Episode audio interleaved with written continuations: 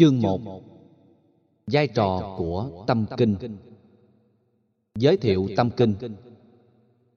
Một Tầm quan trọng của tâm kinh.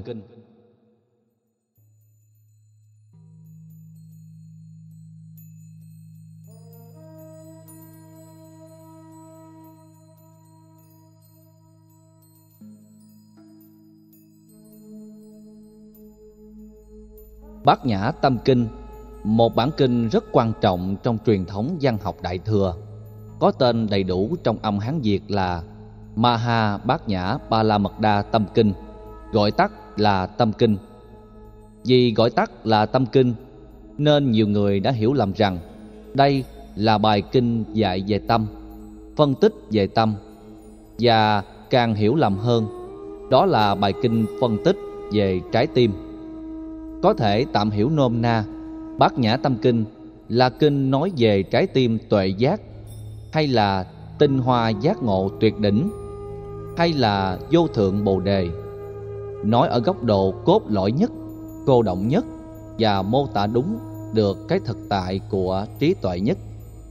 Bát nhã tâm kinh là bài kinh ngắn nhất trong văn học bát nhã, chỉ dõn dẹn 260 chữ, nhưng tóm thâu được tất cả áo nghĩa sâu sắc nhất của nền văn học tuệ giác này và là bài kinh phổ biến nhất trong lịch sử Phật giáo Đại Thừa.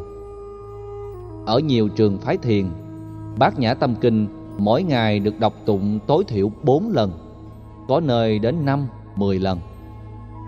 Trong truyền thống của tịnh Độ Tông, Bát Nhã Tâm Kinh đều có mặt trong các khóa lễ công phu khuya sau phần chánh kinh thủ lăng nghiêm và thập chú rồi đến bát nhã tâm kinh. Trong thời cúng ngọ bữa trưa, cũng có bát nhã tâm kinh. Trong nghi thức công phu chiều, cúng bình đẳng, giải quan cho các quan hồn chưa được siêu thoát, cũng có bát nhã tâm kinh. Trong thời kinh tịnh độ buổi tối dầu là kinh di đà, phổ môn, dược sư, du lan, địa tạng, hay bất cứ một kinh đại thừa nào cũng có bát nhã tâm kinh. Trong các nghi thức sử dụng khác nhau như nghi thức an vị Phật, nghi thức cầu an, nghi thức cầu siêu, nghi thức tẩm liệm, nghi thức hạ quyệt hay bất kỳ nghi thức gì cũng có bát nhã tâm kinh. Như vậy, Tịnh Độ Tông sử dụng bát nhã tâm kinh nhiều hơn cả Thiền Tông. Pháp môn vốn xem kinh này là trọng tâm của thiền. Điều đó cho thấy được tầm quan trọng của Bát Nhã Tâm Kinh. 2. Các bản dịch Bản Hán Bản dịch chữ Hán mà chúng tôi sử dụng để phân tích là của Ngài Trần Quyền Trang, vị Đại Tam Tạng Pháp Sư nổi tiếng của Trung Quốc, trống vào thời đường. Bản dịch của Ngài có mặt vào năm 648, tức năm trinh quán thứ 23 của nước này. Trước đó, tại Trung Quốc có nhiều bản dịch khác nhau.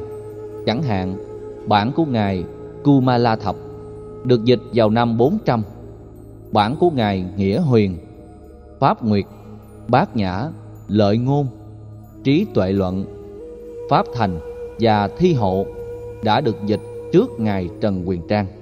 Lịch sử phiên dịch kinh điển của Trung Quốc đã tạo một truyền thống phong phú góp phần làm giàu cho ngôn ngữ Phật học chữ Hán. Cứ mỗi khi có một dịch giả mới, dù là dịch cùng một tác phẩm, dù dựa vào một nguyên tắc tiếng Sanskrit, thì ít nhiều các thuật ngữ mới được xuất hiện. Do vậy, nên ngôn ngữ Trung Quốc từ đó trở nên ngày càng phong phú và phát triển thêm. Trong bất kỳ một ngôn ngữ nào, bản phiên dịch tiếng mẹ đẻ từ kinh điển cũng đều làm cho ngôn ngữ đó trở nên phong phú. Cho đến bây giờ, các bản sớ giải của Bát Nhã Tâm Kinh bằng tiếng Hán có thể lên đến cả hàng trăm mà chúng ta không thể nào thống kê hết được. Bản Sanskrit, riêng dịch từ bản tiếng Sanskrit cũng đã có rất nhiều. Ngoài những bản thông dụng xuất hiện mười mấy thế kỷ như vừa nêu, phần lớn nền văn học Sanskrit đã bị thiêu hủy bởi lực lượng Hồi giáo khi họ xâm lăng Ấn Độ. Điều quan trọng như một chiến lược mà họ quan tâm đó là đốt toàn bộ kinh điển sách sử của Phật giáo tại Đại học Nalanda, trung tâm đào tạo tăng tài toàn thế giới lúc bấy giờ. Riêng bài Bát Nhã Tâm Kinh thì vẫn còn, bởi vì kinh ngắn gọn, thường được sử dụng trong các khóa lễ nên người ta đã thuộc lào. Cũng có một số học giả đặt vấn đề là vì phần lớn văn học Sanskrit đã bị đốt sạch và các tu sĩ đã bị tiêu diệt nên những người thuộc kinh để truyền bá lại bát nhã tâm kinh tại Ấn Độ khó mà tồn tại. Do đó, có lẽ kinh đã được dịch lại từ bản tiếng Hán. Đây là một giả thuyết không vững. Các học giả Tây Tạng không chấp nhận như thế vì cho đến bây giờ bản tiếng Sanskrit được lưu hành và bản tạng ngữ được dịch vào thế kỷ thứ 8 gần như giống nhau trên 98%. Ngôn ngữ văn phạm của hai nước này cũng có một mối liên hệ rất mật thiết, cho nên tính nguyên tác của bản tiếng Sanskrit đã không bị mất trong quá trình bị quỷ diệt của quân Hồi giáo là một hiện thực có thể chấp nhận được. Bản Việt Tại Việt Nam, bản dịch đầu tiên về Bát Nhã Tâm Kinh có thể được thừa nhận cho đến bây giờ là của thiền sư Đạo Trung Minh Chánh vào triều vua Minh Mạng. Thiền sư này sống tại chùa Bích Động ở Ninh Bình. Bản dịch đó hiện nay vẫn còn lưu truyền. Cho đến ngày nay, tại Việt Nam có khoảng 30 bản dịch khác nhau. Văn xuôi có, thơ lục bát có, song thất lục bát có. Những bản phổ thông nhất gồm có bản của Hòa Thượng Trí Thủ, Hòa Thượng Trí Tịnh, Hòa Thượng Thanh Từ, Hòa Thượng Nhất Hạnh. Do đó, việc tham khảo các bản dịch này cho việc nghiên cứu học hỏi là rất thuận lợi. Tuy nhiên, điều đáng nói ở đây là hầu như các bản dịch của Phật giáo Việt Nam đều dựa vào bản của Ngài Trần Quyền Trang, mà bản Hán Việt phần lớn đều được các Phật tử Bắc Tông thuộc lòng chứ không dựa vào bản dịch của ngài Kumala Thập hay của bất cứ một nhân vật nào khác trong lịch sử phiên dịch của nước Trung Hoa. Điều đó cho thấy độ phong phú của bản dịch tiếng Việt không nhiều. Trong khi vẫn có nhiều bản dịch chữ Hán để người ta dựa vào. Có khi của ngài Nghĩa Tịnh, có khi của ngài Kumala Thập. Cho nên, so sánh và tham khảo các bản ấy tương đối rộng hơn các bản dịch tiếng Việt của chúng ta hiện nay. Các bản dịch Tây phương, trong các bản ngôn ngữ phương Tây, có thể nói tiếng Anh được xem là xuất hiện trong giai đoạn đầu. Ấn bản dịch ngữ tiếng Anh sớm nhất vào hậu bán thế kỷ thứ 19 của học giả nổi tiếng Samuel Bill đã được đưa vào tuyển tập Thánh điển châu Á vào năm 1879, năm 1910 do Max Muller làm tổng biên tập. Từ đó đã mở ra phong trào nghiên cứu về nền văn học bát nhã ở phương Tây nói chung và nền văn học của Phật giáo Đại Thừa nói riêng. Vì sức thu hút về tầm quan trọng của loại văn học trí tuệ này quá cao, học giả Suzuki đã dịch bát nhã tâm kinh ra tiếng Anh vào năm 1934 và đưa vào trong bộ thiền luận của ông, khá nổi tiếng trong giới học thuật phương Tây lúc bấy giờ. Sau đó, học giả Edward Congy đã dịch lại tác phẩm này vào năm 1958. Ông là người có công lớn nhất trong thế giới học giả phương Tây, đã dịch hầu như toàn bộ nền văn học bát nhã ra tiếng Anh. Điều rất ngạc nhiên là ấn bản này được xuất bản tại Ý một nước thiên chúa giáo. Công phiên dịch của con Di về nền văn học này phải nói là đứng đầu vì rất chuẩn với văn phạm, ngôn ngữ, thuật ngữ Phật học tiếng Anh và có giá trị rất lớn. Rất tiếc, hiện nay việc tái bản tác phẩm này không được khích lệ nhiều vì vốn đầu tư quá cao trong lúc các nhà xuất bản ở nước ngoài. Nếu xuất bản một tác phẩm mà không có lợi nhuận thì họ không làm. Tiếp đến, The White Goner, người Mỹ, đã dịch lại vào năm 1969. Kể từ đó, riêng ấn bản tiếng Anh đã có trên 50 bản dịch khác nhau. Có thể nói, Nếu như trong nền văn học Bali, kinh Pháp Cứu được gọi là kinh gối đầu giường của Tăng Ni và Phật tử theo truyền thống này, thì trong đạo Phật Đại Thừa, Bát Nhã Tâm Kinh được xem là đứng đầu tất cả các kinh điển và có số lượng bản dịch ra nhiều ngôn ngữ nhất trên hành tinh. Không có kinh nào có thể được dịch nhiều hơn Bát Nhã Tâm Kinh được. 3. Vị trí Tâm Kinh A nhỏ, trên diễn đàn thế giới trong nghi thức đọc tụng chung của khóa lễ Phật đản Liên Hiệp Quốc tại Thái Lan trong mấy năm qua. Phần dành cho nghi thức Bắc Tông, do chúng tôi phiên soạn và Bát Nhã Tâm Kinh bản tiếng Anh do chúng tôi phiên dịch được sử dụng khá phổ biến. Dù là bản dịch nào đi nữa thì ta thấy rằng nên văn học Bát Nhã rất quan trọng. Trong đó, Bát Nhã Tâm Kinh được sử dụng trong các ngôn ngữ thuộc các nước Phật giáo Đại Thừa lại càng quan trọng hơn. B. Đối với Phật giáo Tây Tạng Trong truyền thống tâm linh của Phật giáo Tây Tạng, nền văn học Bát Nhã được xem là học trình bắt buộc cho bất kỳ một tu sĩ thuộc trường phái nào. Học trình tối thiểu là 5 năm, tối đa là 7 năm rưỡi. Chuẩn trung bình là từ 6 đến 7 năm ai không trải qua việc nghiên cứu học tập và thực tập nền văn học bát nhã được xem như chưa phải là tu sĩ của Phật giáo Tây Tạng người đó sẽ không đậu được danh xưng cao quý là bằng Gis bằng Gis hiện nay ở phương Tây đánh giá tương đương với tiến sĩ về Phật học các vị lạc ma tái sinh đều học rất kỹ về nền văn học bát nhã và được xem là phương châm để triển khai các tư tưởng Phật học dưới góc độ nghiên cứu học thuật cũng như dưới góc độ hành trì. Trong truyền thống văn học của Tây Tạng, Bát Nhã Tâm Kinh còn có danh xưng khác là 25 câu tụng Bát Nhã Ba La Mật Đa. Bản dịch tâm kinh bằng tiếng Tây Tạng được cấu trúc thành 25 câu, nên danh xưng đó trở nên rất phổ biến. Họ không gọi tắt như chúng ta là tâm kinh, mà là kinh Bát Nhã 25 câu tụng và là một trong 17 bản văn về văn học bát nhã trong nền văn học đại thừa của Tây Tạng. D.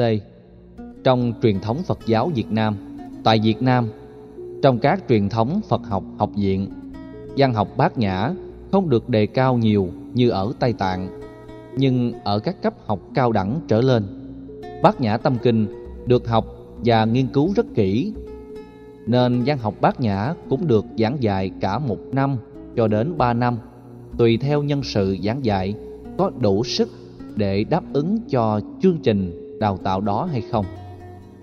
Nhìn chung, các nước Phật giáo Đại Thừa đánh giá rất cao về nền văn học bát nhã vì đó là trọng tâm của con đường tâm linh Phật giáo, tức trí tuệ ba la mật.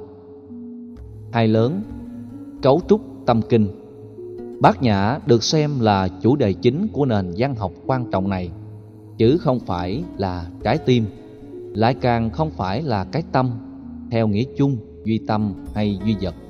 Chúng ta sẽ phân tích kỹ về cái tựa đề của bài kinh này trong phần tiếp sau. Cấu trúc của Bát Nhã Tâm Kinh có thể được phân thành 7 nhóm chính.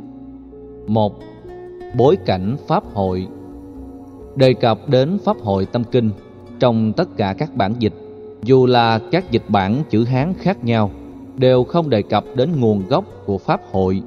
Trong khi đó, bài Bát Nhã Tâm Kinh của nền văn học Tây Tạng có xuất xứ rằng Đức Phật đã nói bản kinh này ở núi Linh Thú sau khi nhập vào tiền định rất thâm sâu.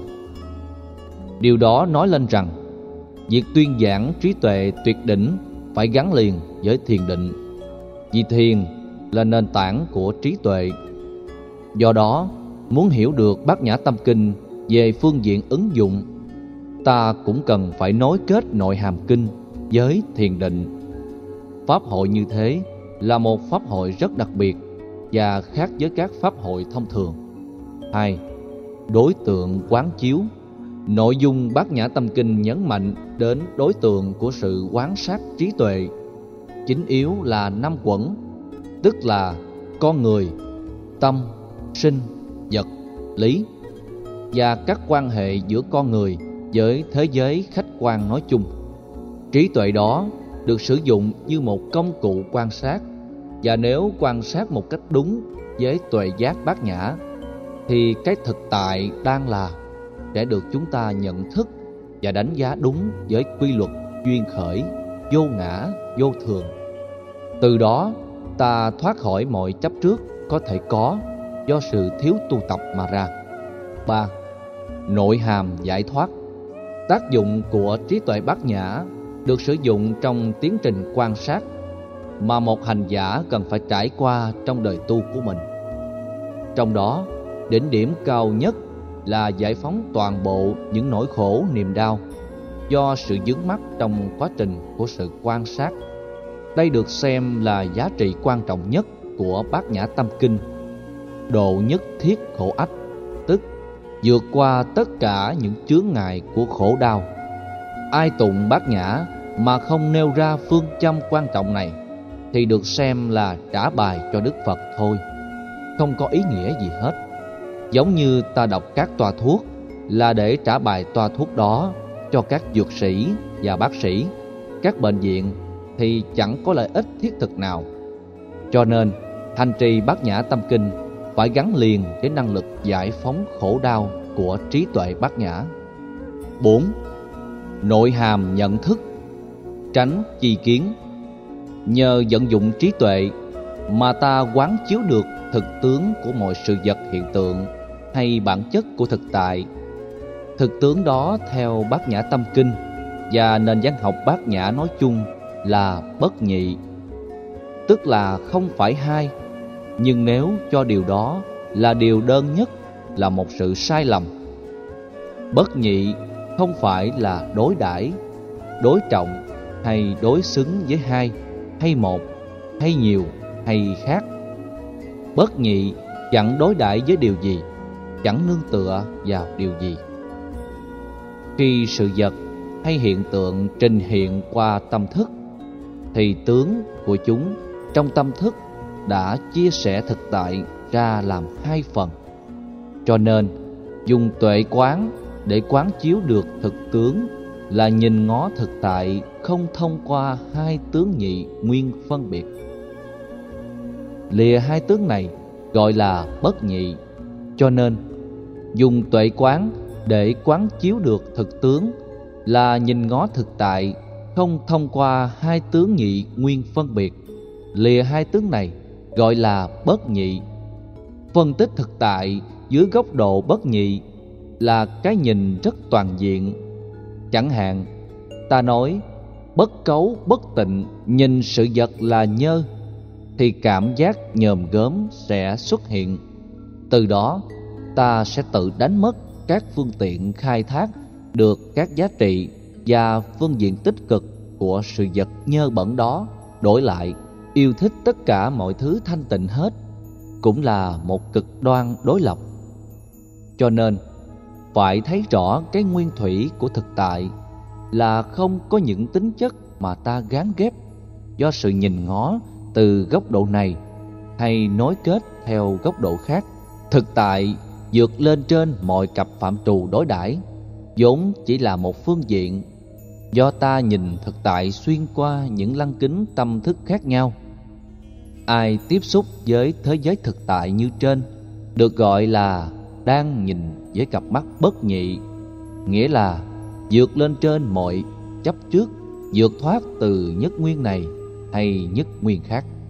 Năm, thế giới quan và nhân sinh quan bát nhã ngoài đối tượng thực tại nói chung, tất cả những phương diện cụ thể được bát nhã tâm kinh đề cập đến là nhóm tâm, sinh, vật, lý, bao gồm thân thể, cảm giác, ý niệm, tâm tư và nhận thức, được gọi trong thuật ngữ phật học là ngũ uẩn. Ngũ uẩn này phát sinh thế giới quan và nhân sinh quan. Qua con số 18 giới mà ta đã học rất kỹ và nhiều trong các bài kinh cuối của kinh Trung Bộ từ kinh 145 đến kinh 152. Sáu giác quan là đối tượng được quan tâm. Năm giác quan đầu tiên liên hệ đến thân và giác quan cuối cùng liên hệ đến tâm. Không có giác quan nào có đối tượng nhận thức tương ứng của nó. Gọi là nhận thức, đó là nhận thức về một đối tượng, về một đối vật nhất định trong khung thời gian quá khứ hay hiện tại hoặc tương lai. Như vậy, kết quả của sự tiếp xúc giữa các giác quan và thế giới đối tượng của giác quan là các loại nhận thức. Sáu giác quan, sáu trần cảnh và sáu nhận thức được gọi là 18 giới, 18 yếu tố phổ quát, hình thành nên nhận thức và nhân sinh, nhận thức về vũ trụ của đạo Phật. Một đối tượng khác được trí tuệ bát nhã quán chiếu đến là 12 nhân duyên nhằm phân tích tiến trình sanh tử của con người và các chủng loài sinh vật qua chiều thời gian quá khứ, hiện tại, vị lai hay là sự phân tích thực tại của con người và chúng sinh trong thời gian ba chiều và trong không gian vô ngã. 6. Nội hàm tư duy, chánh tư duy nếu không đạt được từ việc ứng dụng trí tuệ bát nhã để vượt qua tất cả các khẩu ách thì ít ra các hành giả của bát nhã tâm kinh phải đạt được ở mức độ tương đối là xa lìa hết tất cả các vọng tưởng những nỗi sợ hãi thầm kín bên trong hay những sợ hãi cụ thể bên ngoài. Những tình trạng khủng bố do tự mình tạo ra hoặc người khác tạo ra. Tuệ giác bát nhã sẽ giúp cho ta trở thành người có bản lĩnh, nhưng không phải ngoan cố liều mạng. Do đó, không có bất cứ một biến cố nào trong cuộc đời có thể làm cho người đó bị sao động theo hướng tiêu cực, ảnh hưởng đến dòng cảm xúc, thái độ nhận thức hành động và tương quan xã hội của người đó nói chung. 7. Nội hàm vô chấp. Pháp bất khả đắc.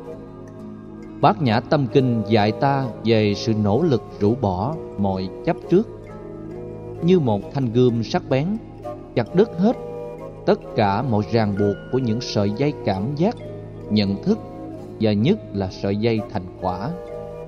Tu tập tuệ giác, không phải để chất đầy các thành quả chúng ta đạt được, Mà chính là để xả bỏ hết tất cả những thứ đó, để ta đạt đến tuệ giác cuối cùng, đó là vô thượng bồ đề 8. Thần chú tâm kinh Và cuối cùng, Rất sâu sắc, Bát nhã tâm kinh Sử dụng đến một nghệ thuật chơi chữ Trí tuệ được quan niệm như là thần chú, Là một phép màu, Là năng lực giải thoát tất cả mọi khổ đau. Có trí tuệ là có hạnh phúc, Có trí tuệ là dứt khổ đau. Có trí tuệ thì mọi việc đều được thành tựu, vì trí tuệ luôn luôn là diễn trình tư duy và hành động tương ứng với nhân quả, với vô ngã, vô thường và phù hợp với mọi quy luật của vũ trụ tri thức tuệ giác là một loại tri thức cao nhất mà con người cần phải có đó chính là điều mầu nhiệm trong thế giới hiện thực ai cũng có thể thực tập được, trải nghiệm được và chứng đắc được. Thần chú tâm kinh này khác hoàn toàn với các câu thần chú của nền văn học mật tông. Trong mật tông, thần chú được xem như nguồn phép màu mà mỗi danh xưng của các vị thiện thần được nêu trong thần chú được xem như một nguồn năng lực giúp cho con người đạt được điều nguyện cầu, mong ước để vượt qua được nỗi đau và thành tựu được mọi nguyện ước chân chính trong đời.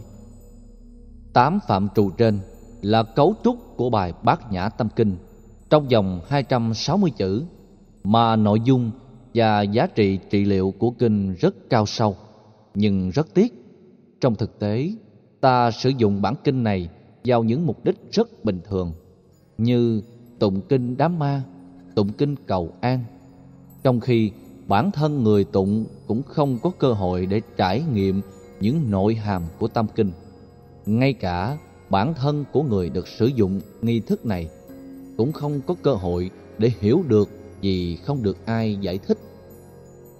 Giá trị của tâm kinh rất sâu sắc, càng ngắn gọn chừng nào thì lại càng khó ngần ấy về phương diện văn học và triết lý. Cho nên, việc học, nghiên cứu bản kinh này không bao giờ được đặt ra với tham vọng quá lớn là chứng đắc được những điều mà bản kinh hàm chứa. Nhưng ít ra, học tập, nghiên cứu, suy tư tâm kinh là một ước nguyện rất chân thành. Ta hiểu tâm kinh ở góc độ tương đối với chiều sâu và việc sử dụng hiểu biết ấy ở phương diện nào là có giá trị ở phương diện ấy. Chừng đó thôi cũng đã cảm thấy thỏa mãn lắm rồi. Ba lớn, Tựa đề bài kinh một, Chữ tâm trong tâm kinh Maha Bát Nhã Ba La Mật Đa Tâm Kinh Tiếng Sanskrit gọi là Maharatna Paramita Hidaya Sutta Mọi ngộ nhận về bài kinh này nằm ở chữ tâm. Hidaya Chữ tâm này nghĩa đen có nghĩa là trái tim. Trong nền văn học bát nhã Hidaya không có nghĩa là trái tim. Hidaya không phải là tâm, Mà là một tính từ để mô tả về cái trọng tâm hay cái cốt lõi của toàn bộ nền văn học bát nhã. Như thế, bài kinh này có tựa đề rất hay. Tuy nhiên, phần dịch thuật đại đa số vẫn giữ lại phần phiên âm hát Việt. Chỉ có hai chữ cuối cùng là dịch nghĩa theo chữ Hán thôi, là tâm kinh và rút gọn lại là tâm kinh. Cho nên, phần lớn đã hiểu như chúng tôi vừa nói, sai lầm hoặc hiểu phiến diện về bản kinh này. 2. Lầm lẫn về chữ tâm Có một số dịch giả đã sử dụng khái niệm kinh ruột vì hiểu sai chức năng mô tả nghĩa bóng của chữ tâm. Cũng có người nói là kinh toát yếu bát nhã. Cũng không phải như thế, mà là kinh trọng tâm, kinh tinh hoa, kinh cốt lõi. Toát yếu là nói về mức độ chung chung, về hình thức. Trong khi đó, muốn nói về cốt lõi, tất phải nói về nội dung. Vì bài kinh này nói về nội dung của trí tuệ Ba La Mật Đa. 3. Ý nghĩa tâm kinh trong các nghi thức Phật giáo A. Các nghi thức thường nhật Trong các nghi thức kinh điển Đại Thừa do Hòa Thượng Thích Trí Tịnh phiên dịch mà các chùa Bắc Tông ở miền Nam sử dụng thì bài kinh này được ghi là Bổ Khuyết Tâm Kinh. Hòa Thượng dịch thì không sai, dụng ý của Ngài rất rõ. Bổ khuyết tức là nếu cả một nghi thức đọc tụng mà không có bài kinh này thì được xem là thiếu. Cho nên phải bổ túc vào ở cuối phần chánh kinh trong nghi thức đọc tụng Đại Thừa bởi vì tầm quan trọng của trí tuệ rất lớn. Ở đây, ý Hòa Thượng muốn nói là nếu không sử dụng trí tuệ bát nhã để phá chấp về những thành quả mà mình đạt được thì hành giả Phật giáo Bắc Tông nói chung sẽ rơi vào việc cầu phước báo. Cầu phước báo không phải là đích đến của các hành giả về phương diện hành trì vì dụng ý đó không được giải thích. Cho nên nhiều người cứ hiểu Bát Nhã Tâm Kinh là bài bổ khuyết. Khuyết về cái gì thì họ không nắm rõ. Do vậy, nghi thức nào cũng có Bát Nhã Tâm Kinh hết. Hòa Thượng Thích Trí Quảng có lý do riêng của Ngài. Trong các nghi thức tụng kinh cầu an Hòa Thượng không sử dụng bài Bát Nhã Tâm Kinh những bài kinh cầu nguyện cho ta đạt được những ước nguyện chân thành, thì không sử dụng bát nhã tâm kinh. Vì bát nhã tâm kinh là rũ bỏ chấp trước, rũ bỏ hết mọi thứ. Khi muốn mong cầu điều gì đó mà ta kêu người rũ bỏ, làm sao người ta chấp nhận? Bị dị ứng liền, bị sốc liền. Trong các nghi thức cúng dường trai tăng cũng không cần dùng đến bài bát nhã tâm kinh làm gì. B. Các nghi thức đặc biệt Sáng hôm nay cũng tại giảng đường này, chúng tôi đã phân tích tầm quan trọng của việc tổ chức lễ cưới trong các chùa và lưu ý rằng nghi thức lễ đính hôn tại các chùa không nên sử dụng bài bát nhã tâm kinh. Nhưng hiện nay, hầu như nghi lễ hằng thuận, tức là lễ cưới, đều sử dụng đến. Lý do rất đơn giản. Thứ nhất, trong triết lý tuệ giác bát nhã, cần các hành giả quán chiếu đến đó là sắc tức thị không, không tức thị sắc. Hiểu theo nghĩa nhận thức luận thì rất sâu, nhưng hiểu theo nghĩa đen, sắc ở đây là thân thể của vợ và chồng, tức là của hai người đang đính hôn với nhau. Thân thể chẳng khác gì không, tức là không có thực thể nào hết. Không chẳng khác gì sắc. Nghe như thế, người ta dễ lầm lẫn và dễ đi đến sự nhàm chán sắc đẹp. Trong khi đó, hạnh phúc ở trần đời lại quan trọng đến sắc đẹp hình thức. Ở trình độ tu tập nào đó thì ta mới chẳng cần đến cái bóng sắc này, chứ không phải vừa mới đến với đạo Phật mà đem bát nhã tâm kinh ra tụng thì phản tác dụng hoặc không thể sử dụng được giá trị trị liệu của tâm kinh. Cho nên, dù có tụng tâm kinh cũng chẳng mang lại lợi ích thực tế nào. Đời sống vợ chồng phải được thiết lập bằng những điều rất cụ thể. Thứ nhất là một vợ, một chồng. Thứ hai, tôn trọng hiểu biết cảm thông. Đồng chí hướng, đồng tôn giáo, đồng đạo đức, đồng sự rộng lượng thì mới có thể bền bỉ trăm năm, răng long tóc bạc. Trong lễ cưới, ta tụng tâm kinh với nội hàm phá hết, rũ bỏ hết thì làm sao kết hợp với con đường hạnh phúc thế tục của người tại gia được. Cho nên, sử dụng bát nhã tâm kinh trong nghi thức lễ cưới là không thích hợp. Thay vào đó, chúng tôi đề nghị nên sử dụng một phần rất quan trọng trong kinh thiện sinh, đảo vị trí chút xíu. Kinh thiện sinh nói về cuộc sống gia đình, trong đó năm đạo đức cho người chồng, năm đạo đức cho người vợ được đưa lên đầu. Rồi đến năm đạo đức của cha, của mẹ đối với con cái và ngược lại. Năm đạo đức của người công dân đối với quốc gia, vân vân. Đời sống gia đình liên hệ đến tất cả các phương diện này. Không có người vợ, người chồng nào mà không làm tư cách một công dân hoặc sau này có thể là lãnh tụ một đất nước hay là lãnh tụ các cơ quan, công ty, vân vân. Trường hợp bất đắc dĩ lắm vì những nguyên nhân hiếm muộn không thể có con. Tất cả những người hướng đến hôn nhân đều muốn rằng mình có một đứa con như hoa trái tất yếu của tình yêu. Cho nên, quan hệ thiêng liêng giữa cha mẹ và con cái chắc chắn phải có trong một gia đình. Khi đã có con em rồi thì phải có anh em, chị em trong cùng một huyết thống trực hệ hay là bên cô cậu hay bên chú bác vân vân thuộc bàn hệ. Và không có gia đình nào mà không quan hệ với xã hội và những người láng giềng. Cho nên, tráo mối quan hệ xã hội đó đều có và bắt đầu từ mối quan hệ hôn nhân như là một khế ước xã hội. Việc đọc tụng kinh thiện sinh có ý nghĩa rất lớn cho những người tổ chức lễ cưới tại các chùa. Sau đó, phần hồi hướng ngắn thôi. Tụng kinh trong lễ cưới là điều tốt lành, nhưng đừng thêm phần nguyện. Nguyện sanh Tây Phương tịnh độ trung thì lại không đúng nơi, không đúng thời, lại mang vẻ hài hước. Đôi lúc ta sử dụng kinh sai tình huống dễ tạo ra sự mâu thuẫn hoặc bối cảnh hiện thực chưa cần thiết sử dụng đến thì hiệu quả tâm lý không cao.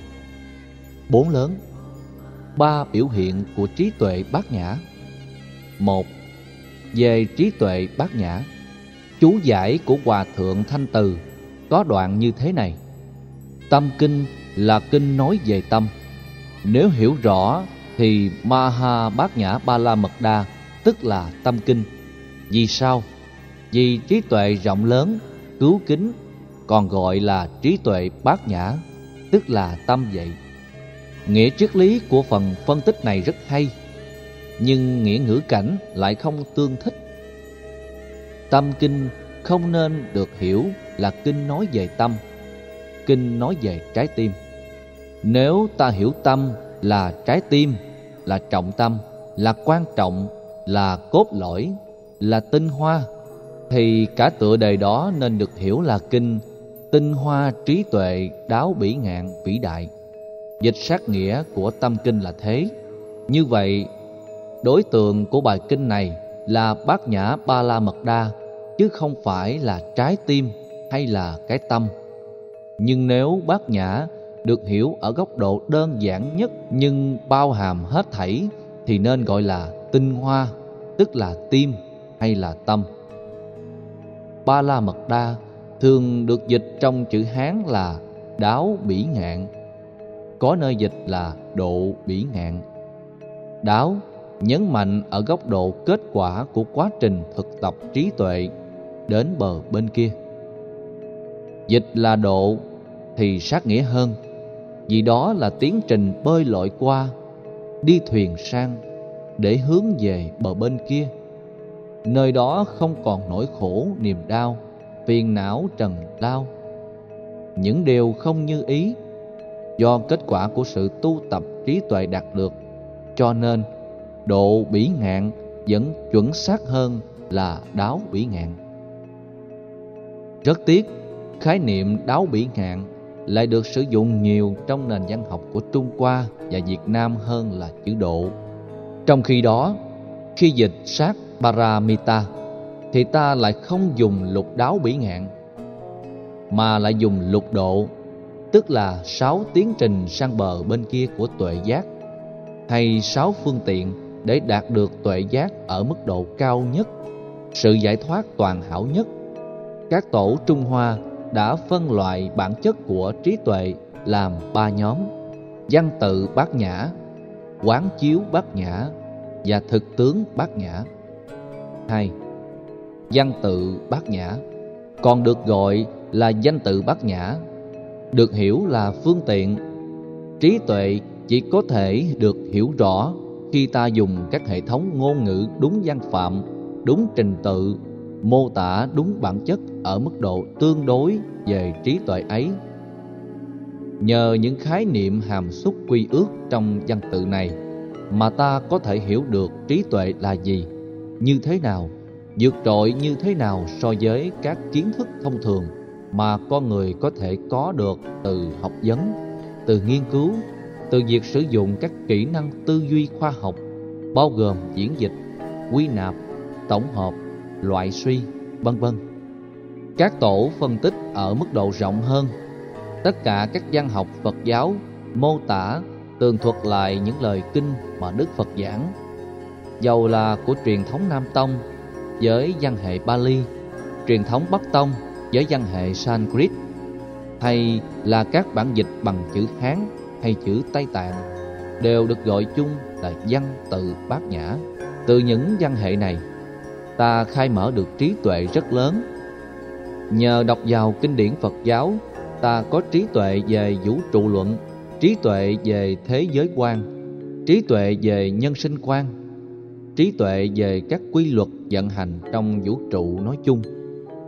Mặc dầu điều đó chưa phải là sự chứng đắc, nhưng ít ra ta có tầm nhìn chuẩn xác về chúng là đã giảm đi được những ràng buộc dính mắc vào các nỗi khổ niềm đau rồi. Nhờ các kiến thức từ văn tự bát nhã này, ta không còn mê tín dị đoan vào Thượng Đế, vốn được các tôn giáo nhất thần quan niệm rằng đó là nguyên nhân đầu tiên của vũ trụ.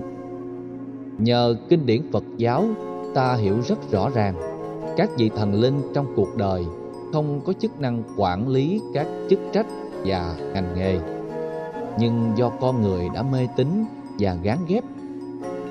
Tuy nhiên, nếu các thần linh có thực thì họ vẫn chịu quy luật nhân quả chi phối như bao nhiêu con người và các chủng loại sinh vật khác có mặt trên hành tinh này trong suốt chiều dài sử. Không có văn tự bát nhã, con người luôn chịu đựng và gây ra cho nhau nhiều rắc rối, nhiều vấn đề. Tuy nhiên, thiền học của Phật giáo Nhật Bản và Trung Quốc lại có chiều hướng thiên cực, phê phán quá nhiều về văn tự bát nhã. Họ cho rằng điều gì mà còn bám vào văn tự chữ nghĩa, điều đó chỉ là đàm giải của những người đi trước, của Phật, Bồ Tát, A-la-hán, Tổ sư, nên không thể làm cho hành giả đạt được trí tuệ ở mức độ cao nhất. Do đó, họ lập ra tông chỉ giáo ngoại biệt truyền. Tức là truyền tâm ấn không lệ thuộc vào ngôn ngữ văn tự bát nhã không lệ thuộc vào kinh điển không nói những gì đã được lặp lại mà hãy nói bằng sự trải nghiệm chứng đắc của bản thân. Tông chỉ đó dù hay nhưng gặp rất nhiều vấn đề nhiều hành giả khi chưa trải qua việc nghiên cứu kinh điển bằng danh tự thì sẽ không hiểu biết gì về lịch sử của Đức Phật, về những giáo pháp Phật dạy và những ứng dụng, những giá trị trị liệu từ kho tàng chánh pháp. Kết quả là họ trở thành người cực đoan, chỉ biết đến công án của các thiền sư. Còn Phật là gì? Phật dạy thế nào? Giáo pháp ra sao? Thì họ không cần bận tâm biết đến. Dù thế nào đi nữa, văn tự bát nhã vẫn luôn là phương tiện không thể không có. Ngày nay trên khắp hành tinh, con người dựa vào văn tự, dựa vào văn bản để khai sáng nền triết học, văn học, xã hội học, đạo đức học, vân vân. Bất cứ ngành nghề gì muốn phát triển phải dựa vào văn tự. Cán cân luân lý và cán cân luật pháp của xã hội cũng dựa vào văn tự. Các văn bản luật pháp là văn bản chuẩn nhất, ít có sơ hở nhất, rõ ràng nhất, nhất là không được gây hiểu lầm để trở thành hệ thống chuẩn mực xã hội về đạo đức, về giao tiếp, về ứng xử. Không có văn tự là không được. Do đó, ta không nên quá cực đoan về vấn đề phủ bác văn tự trong khi nội dung của văn tự ta chưa nắm, giá trị phương tiện của ngôn ngữ văn tự ta chưa sử dụng được mà quỷ bỏ, được xem là chưa qua bờ mà đã bỏ thuyền. Đó là một cực đoan chấp vào không, còn nguy hiểm hơn chấp vào cái hữu của văn tự để đạt được những giá trị chân thiện mỹ. Vấn đề là đừng chấp mắt vào ngôn ngữ, văn tự, hãy được ý quên lời. 3. Quán chiếu bát nhã Quán chiếu bát nhã là trải nghiệm bát nhã bằng tiến trình quán chiếu sẽ giúp ta trở thành chủ thể nhận thức bát nhã và sống với trí tuệ bát nhã. Khi ta sử dụng năng lực quán chiếu để thẩm thấu được thế giới thực tại thì các ngôn ngữ không còn là rào cản nữa. Bởi vì ta thấy rất rõ những giới hạn nhất định của ngôn ngữ. Ngôn ngữ chỉ là những khái niệm được quy ước quá để mô tả thực tại. Ngôn ngữ không phải là thực tại, nên ngôn ngữ không thể được đánh đồng với bản chất của thực tại. Dùng tuệ giác để quán chiếu vào thực tại để giúp ta thẩm thấu được thực tại ở mức độ sâu hơn. Nếu không có văn tự bát nhã, thì ta không thể đạt được trình độ thứ hai này. Quán chiếu bát nhã Bát nhã thông qua quán chiếu mới là bát nhã thật, còn kiến thức về bát nhã chỉ là một loại văn tự. Có thể ta hiểu rất rõ về nhân quả, luân hồi, nghiệp báo duyên khởi, vô ngã, vô thường. Nhưng mỗi khi những nỗi khổ niềm đau trong cuộc sống xảy ra với ta, thì ta vẫn khổ như mọi người. Đó là ta chưa có được quán chiếu bát nhã. Vì thế, đoạn đầu tiên của bát nhã tâm kinh nhấn mạnh rằng chiếu kiến ngũ uẩn giai không tức sự thực tập bát nhã bằng sự quán chiếu có tác dụng trị liệu bất hạnh.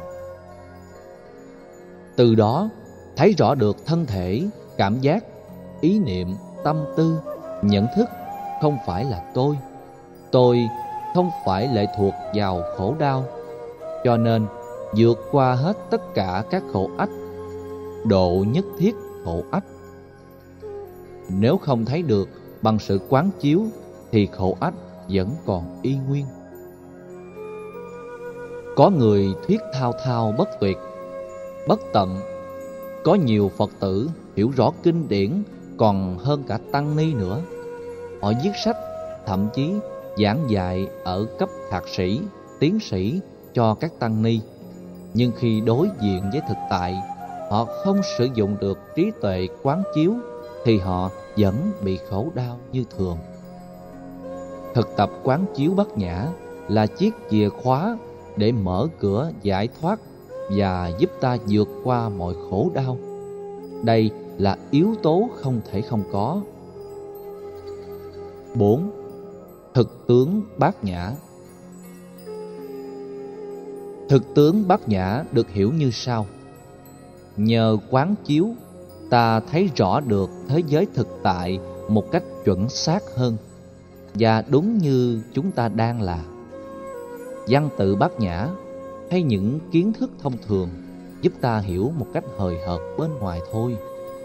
Cho nên, quán chiếu bát nhã và bát nhã về thực tại chỉ cách nhau bằng tơ tóc của nhận thức đúng phương pháp hay không. Trong sự quán chiếu, nếu ta đúng về phương pháp luận, sử dụng trí tuệ để thẩm thấu cái vô ngã của mọi sự vật hiện tượng thông qua các chiều thời gian quá khứ, hiện tại và vị lai, thì ta đang nhìn thực tại như chúng ta đang là. Cái nhìn đó được gọi là thực tướng bát nhã, tức là trí tuệ về thực tại, chứ không phải là cấp độ nhận thức về thực tại, không phải như thế. Quán chiếu bát nhã và thực tướng bát nhã là một thôi quán chiếu bát nhã là đang thực tập và thực tướng bát nhã là đạt được nhận thức và không để cho thực tại quấy rầy mình bằng các thăng trầm dính nhục, thành công thất bại, lên voi xuống chó và những biến cố khác nói chung. Năm, kết luận.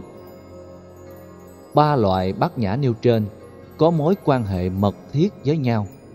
Chúng là một nhưng không phải là một. Vì chúng biểu hiện khác nhau.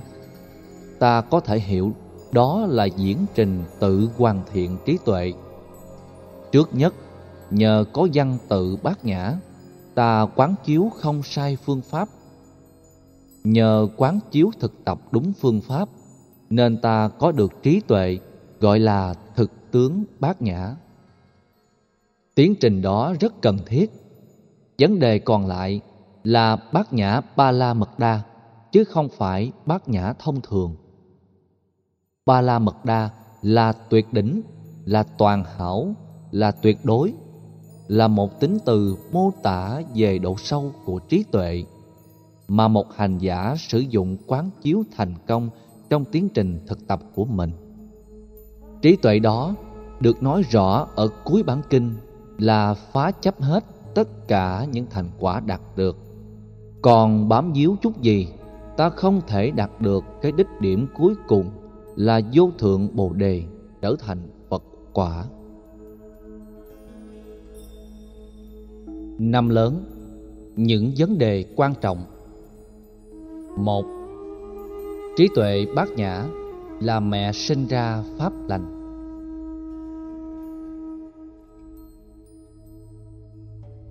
Xin nói thêm về nguồn gốc của bài tâm kinh này. Trong bản tiếng Tây Tạng, phần đầu tiên của kinh như sau. Om Namo Bhagavatiga Aya Paranabaramitaya Dịch ra là Kính lễ bậc tuệ giác vô thượng Người đã đạt được bờ bên kia của trí tuệ toàn hảo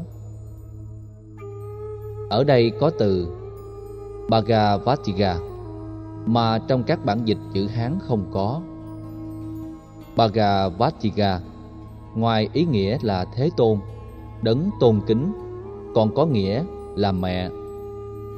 Trong một số bản dịch tiếng Tây Tạng khác cũng có chữ Thánh Mẫu. Từ Thánh ở đây không có nghĩa là mẹ đồng trinh. Thánh ở đây là tuệ giác, có năng lực khai sinh trí tuệ, khai sinh các đức Phật. Không có một vị Phật nào không trải qua sự đạt được tuệ giác toàn hảo, cho nên trí tuệ là mẹ sinh ra các đức Phật. Trí tuệ được gọi là mẹ thánh vì thế. Trí tuệ được hiểu là mẹ thánh hay là thánh mẫu. Thánh mẫu Bhagavatika ở đây khác với từ thánh mẫu. Mahamaya, Trong kinh địa tạng, là mẹ ruột của Đức Phật, Mẹ sinh ra Đức Phật. Nên văn học bát nhã không quan trọng mẹ của Đức Phật là ai. Điều quan trọng là ai thực tập trí tuệ và lấy trí tuệ làm mẹ thì người đó sẽ chứng thành vô thượng bồ đề. Nữ tính được sử dụng ở đây vì nữ tính được xem là nguồn khai sinh ra sự sống. Trí tuệ được đồng hóa với nữ tính về phương diện văn phạm và tư tưởng để cho ta thấy rất rõ rằng, nếu không có trí tuệ thì không có quả vị giác ngộ nào, dù ở mức độ cao nhất hay chỉ ở một mức độ bình thường đó là cách chơi chữ rất sâu sắc, rất tiếc các bản dịch chữ hán đã bỏ qua. Không chứa đựng nội hàm này. Vì thế, ngay sau bhagavatika, có chữ aya. Aya là thánh. Trí tuệ sẽ giúp cho con người trở thành một bậc thánh. Thánh ở đây là con người giải thoát thực sự. Khái niệm này khác hoàn toàn với khái niệm thánh trong thiên chúa giáo. Trong đạo thiên chúa người phàm phong cho người quá cố làm thánh. Không phải trong lịch sử của thiên chúa giáo bất kỳ vị giáo hoàng nào cũng được phong là thánh. Có nhiều giáo hoàng người ta nghe nhắc đến tên đã phỉ nhổ. Vì đã tạo ra quá nhiều tội lỗi cho giáo hội Thiên Chúa giáo La Mã và con người nói chung. Chỉ có một số các vị giáo hoàng có chuẩn mực về đời sống đạo đức, phẩm hạnh được phong thánh. Trong khi đó, theo học thuyết của đạo Thiên Chúa thì giáo hoàng không thể sai. Nghĩa là xem giáo hoàng như là thánh, đại diện cho Chúa cao nhất ở trên cuộc đời trên thực tế, chỉ có một số vị được phong thánh thôi. Ta thấy rằng giữa các học thuyết của Thiên Chúa giáo đã có sự mâu thuẫn nội tại. Thánh là một khái niệm tương đối trong Thiên Chúa giáo, người phàm phong cho người quá cố làm thánh. Có nhiều người được phong thánh sau 300 năm, 700 năm, 1000 năm có người đến cả 19 thế kỷ sau mới được phong thánh. Trong khi đó, đối với Phật giáo, thánh là năng lực tuệ giác nội tại với sự tu tập, với kết quả chuyển hóa không còn nỗi khổ niềm đau, phiền não đã rơi rụng hết trọn vẹn. Tái sanh đã kết thúc, thành thánh đã được hoàn thành, việc nên làm đã làm không còn trở lại trạng thái sanh tử này nữa.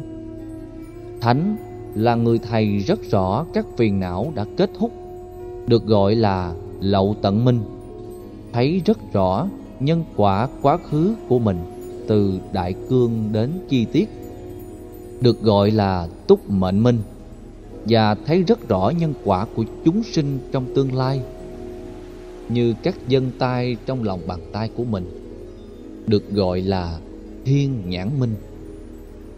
Dầu cho cuộc đời có phong thánh hay không dầu cho cuộc đời có phê bình chỉ trích người ấy như thế nào đi nữa thì người đó vẫn là thánh thật sự. Dầu ta có phong một vị nào đó là Thánh, Phật, Bồ Tát Nhưng nếu người đó không đạt được sự chuyển hóa phiền não, tham, sân, si ở gốc rễ Hay là dây mơ rễ má Thì người đó vẫn là người phàm kẻ tục thôi Chuẩn mực thánh trong Phật giáo rất cao và rất chính xác, không bị sai lệch. Cặp từ Bhagavatiga Aya. Nếu bỏ đi, sẽ làm cho ta hiểu sai về trọng tâm của bát nhã tâm kinh. Và có thể hiểu lầm rằng thần chú là chính.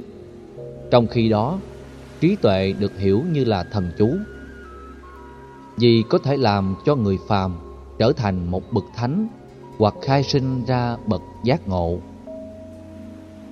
Bối cảnh pháp thoại của văn hệ Bát Nhã Đoạn đầu tiên của Bát Nhã Tâm Kinh theo bản dịch của Tây Tạng như sau.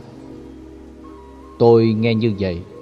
Một thời Đức Phật cư trú ở thành Dương Xá, có mặt tại đỉnh núi Linh Thú, cùng với nhiều vị đại tỳ kheo và các vị Bồ Tát lớn. Lúc ấy, Đức Phật đã nhập vào chánh định cảnh giới thậm thâm di diệu và bắt đầu nói kinh bát nhã ba la mật đa tâm này. Đoạn văn này hoàn toàn bị mất ở trong các bản dịch chữ hán. Bản dịch đầu tiên của bát nhã tâm kinh tiếng tây tạng sớm nhất là vào thế kỷ thứ 8 trong khi đó các bản dịch chữ hán đã có mặt ở thế kỷ thứ tư. Bản chữ hán mà chúng ta đang sử dụng trong các chùa trung quốc Việt Nam, Triều Tiên ra đời vào thế kỷ thứ bảy năm 648. Do vì bỏ đoạn đầu này nên ý nghĩa của pháp thoại bị người ta hiểu lầm.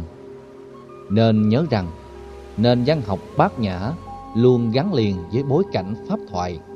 Ví dụ, bài Năng đoạn Kim Cang Bát Nhã Ba La Mật Đa cũng là một trong 17 bài kinh quan trọng nhất của nền văn học bát nhã dẫn nhập như sau sau khi khất thực về, Đức Phật ngồi trên cái trống không Và thuyết bài năng đoạn bát nhã.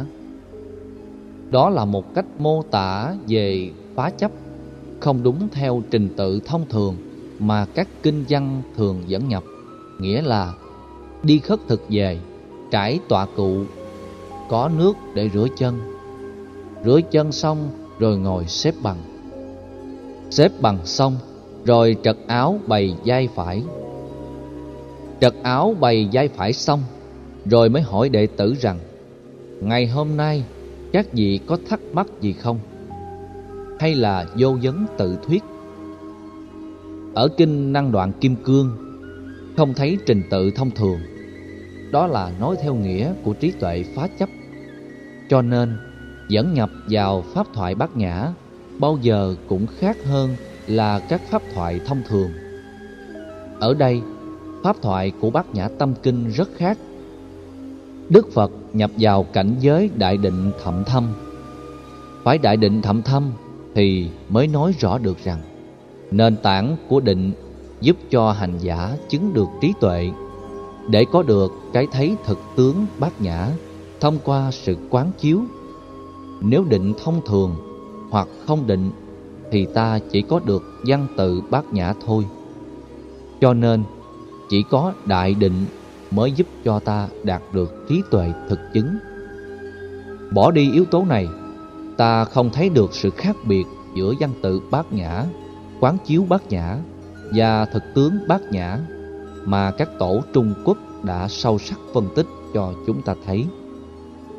3 diệu dụng của bát nhã khái niệm thế tôn trong văn học phật giáo tây tạng được hiểu là người đã chiến thắng được phiền não ma theo văn học phật giáo nói chung ngoài phiền não ma còn có ngũ ấm ma tử ma thiên ma phiền não ma phiền não là những thái độ tâm lý tiêu cực những nỗi khổ niềm đau trỗi dậy trong ta dưới hình thức này hay hình thức khác, thầm lặng hay công khai. Người chứng đắc được tuệ giác để trở thành Phật thì không còn những trạng thái đó, dầu chỉ là một tàn dư hay như một quán tính. Ngũ ấm ma. Ngũ ấm ma không nên hiểu là ma chết. Chết mà chưa siêu Trở thành ngạ quỷ. Không phải như vậy. Chính thân thể với năm nhóm Sinh, tâm, vật lý này Nếu không sử dụng đúng cách sẽ giống như con ma hại ta, Vì nó làm cho ta dướng vào sự hưởng thụ các lạc thú giác quan. Lúc ấy, ta xem bản thân như là thượng đế trên cuộc đời, Để cung phụng cho những đòi hỏi lạc thú giác quan. Nghìn vàng chỉ mua một trận cười, Cũng cam lòng để đổi lấy. Nói theo kinh 42 chương, Nhiều người phải thân bại danh liệt hay phải trèo non lội suối. Chịu đựng biết bao là thách đố, Cũng cam lòng mà làm, Cam lòng mà chịu, Để có được lạc thú bản thân. Khi nô lệ vào thân thể sinh vật lý này, Thì thân thể này sẽ trở thành một con ma hại ta. Ngũ ấm ma, Năm nhóm sinh tâm vật lý này ám ảnh đeo đẳng ta như con ma. Con ma ở đây được hiểu theo ý nghĩa bóng chứ không phải là nghĩa đen. Khi chiến thắng được phiền não ma thì kết quả kéo theo sau là ta đạt được bản lĩnh tâm lý không còn bị lệ thuộc vào ngũ uẩn hay ngũ ấm. Tử ma Kết quả của sự tu tập trí tuệ là ta sẽ không còn bị tất cả những loại phiền não của tử ma ám ảnh, tức là cái chết. Rất nhiều người sợ chết. Người có trí tuệ bát nhã thì không sợ chết. Khi không sợ chết thì không có bất cứ cái gì làm cho người đó sợ hãi, dầu thầm lặng ở bên trong. Sợ chết là nỗi sợ lớn nhất, đó là bản năng sinh tồn một khi đã vượt qua nỗi sợ chết rồi Ta đã vượt qua bản năng của ngủ ấm Thì không còn điều gì có thể làm ta bị lung lay nữa Thiên ma tức là ma ba tuần. Có năng lực đặc biệt khác người Có thể có phép thần thông thiên biến dạng hóa. Dĩ như các nhà ảo thuật gia nổi tiếng Như những nhà ngoại cảm, những nhà tiên tri vậy. Thiên ma không thể làm cho hành giả bát nhã sợ hãi. Ma ở đây không có nghĩa là cái xấu. Trong văn học dân gian Ma có nghĩa là xấu. Phá người, phá làng, phá xóm.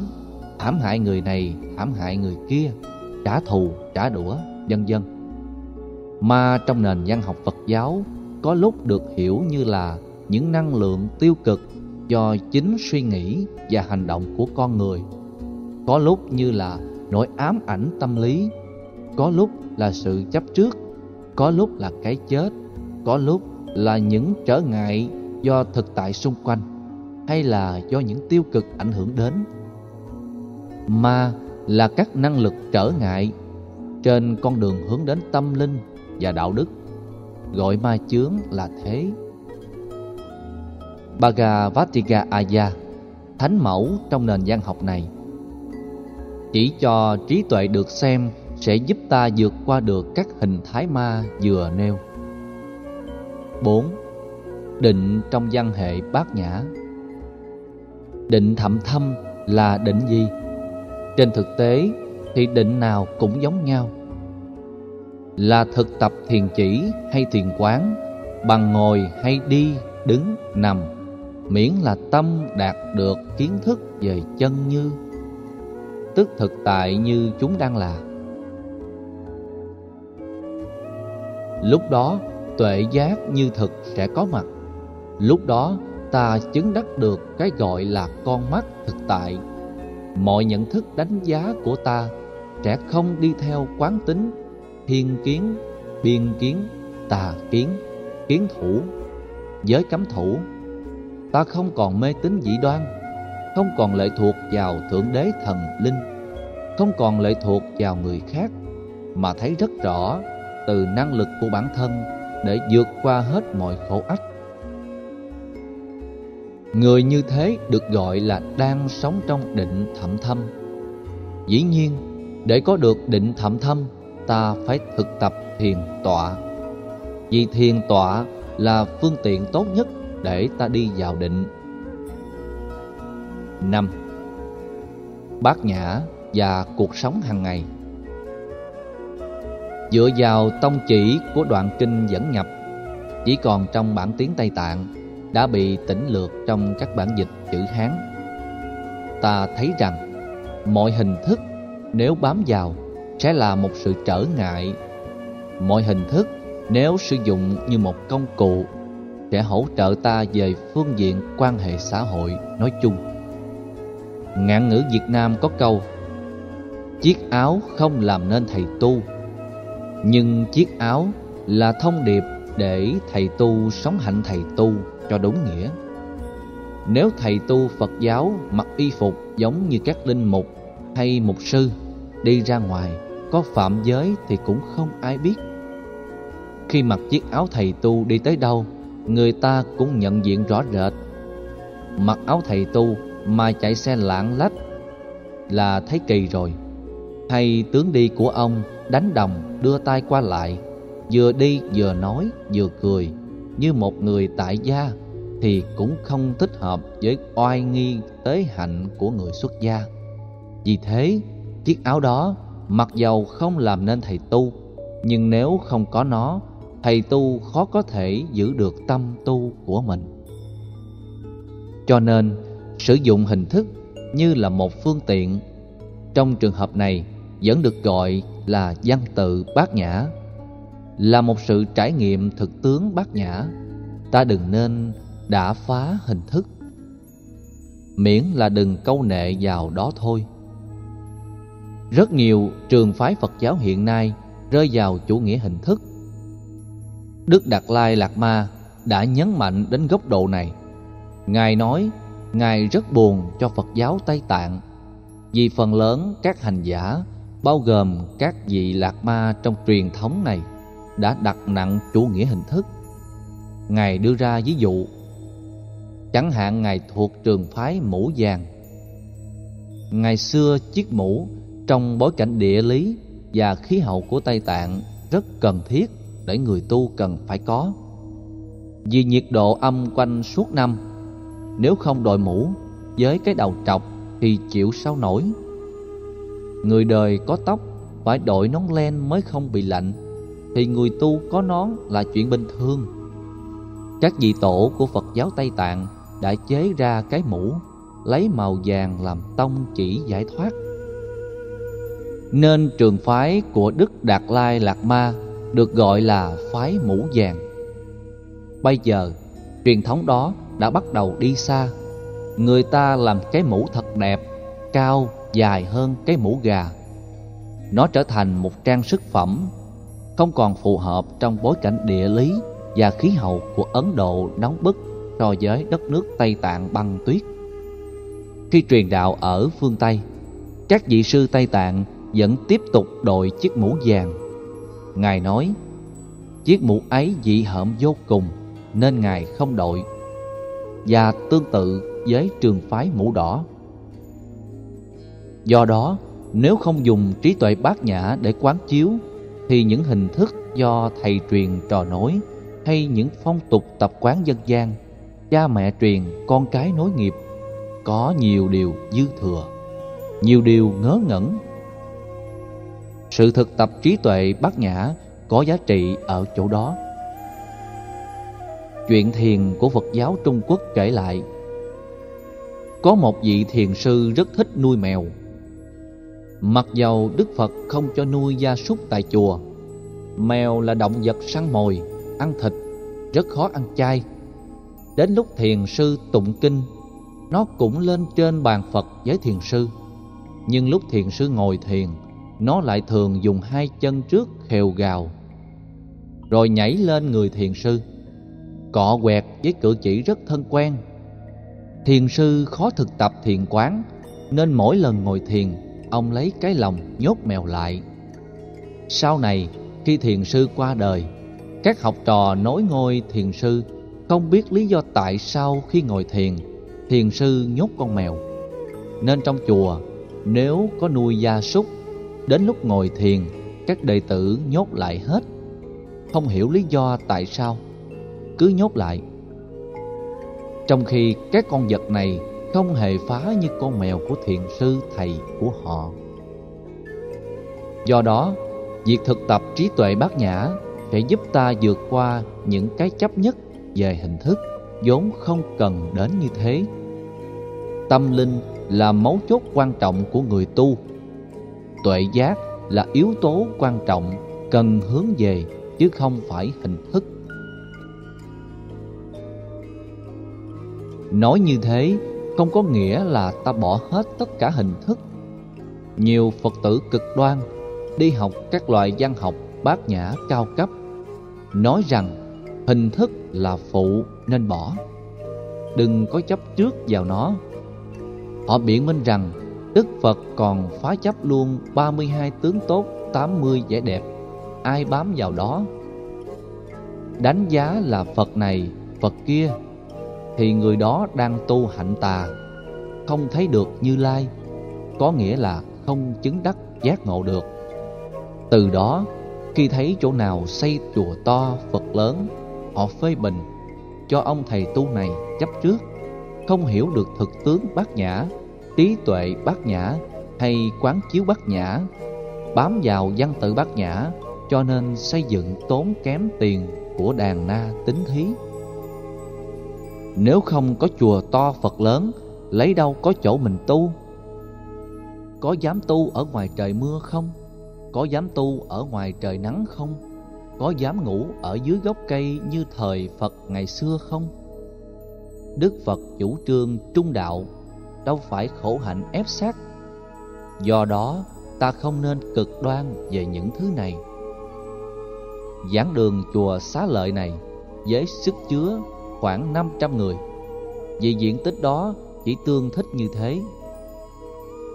Nếu nhỏ như chùa Giác Ngộ thì chỉ chứa tối đa 300 người.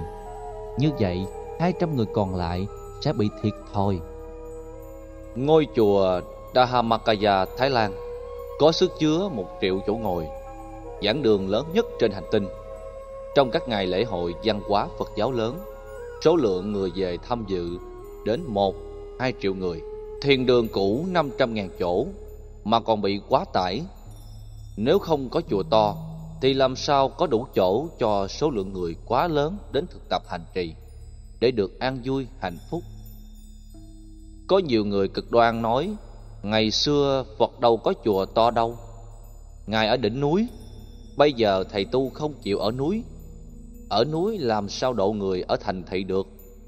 Ngày nay ai tu núi thì tu, ai tu thành thị thì tu, chứ đừng bắt tất cả mọi người phải tu trên núi. Việc nhập thế mỗi giai đoạn mỗi khác. Do đó, học trí tuệ bát nhã để ta linh động ứng xử và sử dụng mọi hình thức như một công cụ để kết quả của sự quá độ đạt được ở mức độ cao nhất. Nhân danh thực tập trí tuệ bát nhã mà bám chấp vào một bên và phủ định những điều còn lại chỉ là sự cố chấp thôi. Nếu đã cố chấp thì không còn là trí tuệ nữa. Bắt buộc mọi người phải phá hết hình thức lại là một biên kiến, một cố chấp nguy hiểm. Năm 2005, nhân buổi giao lưu giữa thiền sư Nhất Hạnh với Hòa thượng Thích Từ Thông, hiệu trưởng trường cao đẳng Phật học thành phố Hồ Chí Minh và các vị tăng sinh của trường này. Tôi là người điều phối chương trình, đã đặt ra những câu hỏi để bên làng Mai chia sẻ. Sau đó, các tăng sinh ở Việt Nam cùng chia sẻ. Bắt đầu vào chương trình, thiền sư Nhất Hạnh đã nói như thế này. Thưa thầy Từ Thông, có lẽ là thầy còn nhớ những năm còn ngồi dưới mái trường Phật học tại chùa Ấn Quang.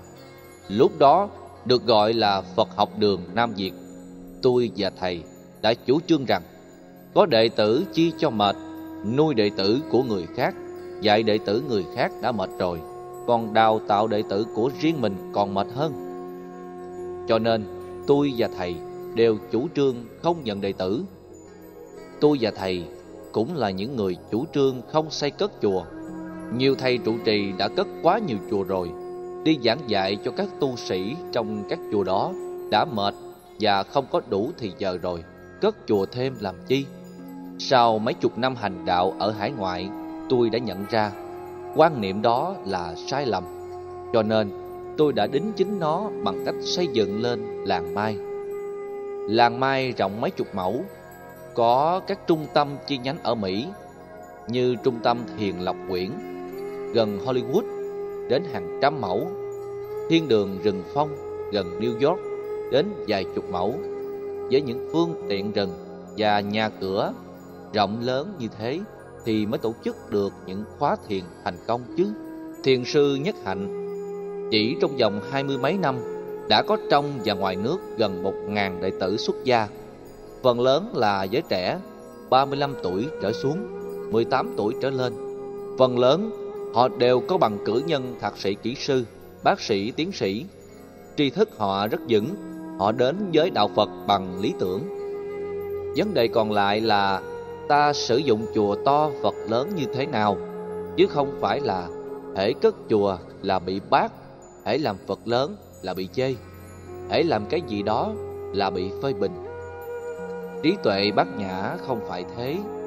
Trí tuệ bát nhã thấy rất rõ vào lúc nào ta dùng phương tiện nào được xem là hữu dụng. Nhờ đó, hành giả đạt được khả năng tiếp biến văn hóa trong từng quốc gia giúp cho đạo Phật thích ứng với mọi thời đại. Nói tóm lại, phần dẫn nhập của kinh Bát Nhã giúp cho ta có cái nhìn về tầm quan trọng của việc sử dụng trí tuệ và sống bằng trí tuệ bát nhã để giải phóng ta khỏi những ràng buộc của nỗi khổ niềm đau trên nhân